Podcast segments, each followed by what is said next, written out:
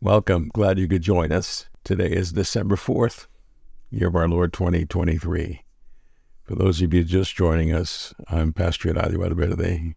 I've been reading Gospel of Luke.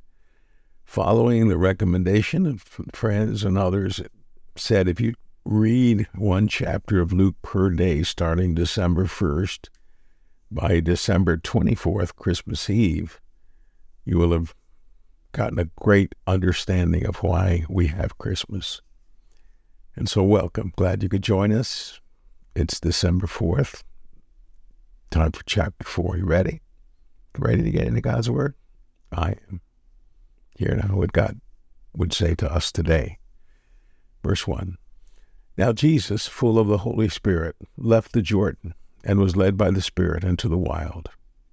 For forty wilderness days and nights he was tested by the devil. He ate nothing during those days, and when the time was up, he was hungry. The devil, playing on his hunger, gave the first test. Since you're God's son, command this stone to turn into a loaf of bread.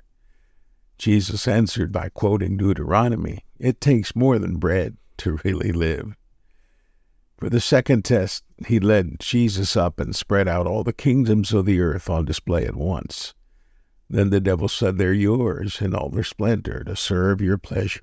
I'm in charge of them all and can turn them over to whomever I wish. Worship me, and they're yours, the whole works.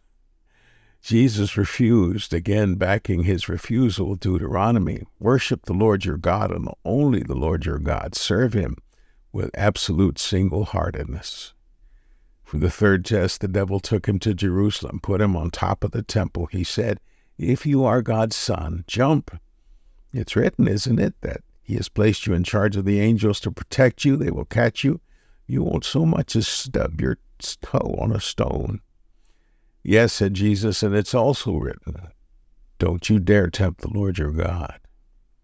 That completed the testing the devil retreated temporarily, lying in wait for another opportunity.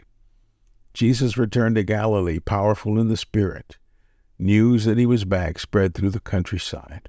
He taught in their meeting places to everyone's acclaim and pleasure. He came to Nazareth, where he had been raised. As he always did on the Sabbath, he went to the meeting place. When he stood up to read, he was handed the scroll of the prophet Isaiah. Unrolling the scroll, he found the place where it was written, God's Spirit is on me. He's chosen me to preach the message of good news to the poor, sent me to announce pardon to prisoners and recovery of sight to the blind, to set the burdened and battered free, to announce this is God's year to act. He rolled up the scroll, handed it back to the assistant, and sat down. Every eye in the place was on him, intent. Then he started in, You just heard Scripture make history. It came true just now in this place.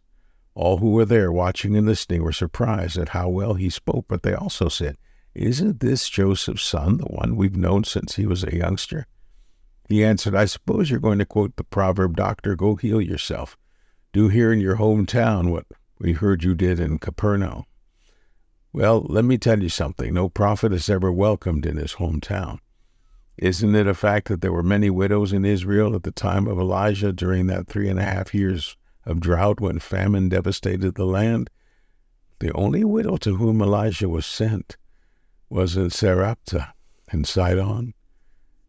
And there were many lepers in Israel at the time of the prophet Elijah, but the only one cleansed was Naaman, the Syrian.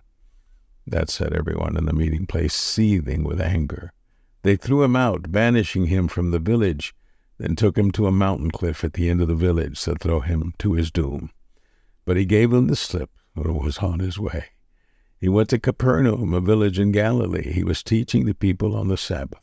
They were surprised and impressed. His teaching was so forthright, so confident, so authoritative, not the quibbling and quoting they were used to. In the meeting place that day, there was a man demonically, demonically disturbed. He screamed, Oh, what business do you have here with us, Jesus? Nazarene, I know what you're up to. You're the Holy One of God, and you've come to destroy us. Jesus shut him up. Quiet, get out of here. The demonic spirit threw the man down in front of them all and left. The demon didn't hurt him. That set everyone back on their heels, whispering and wondering, what's going on here? Someone whose words make things happen? Someone who orders demonic spirits to get out and they go?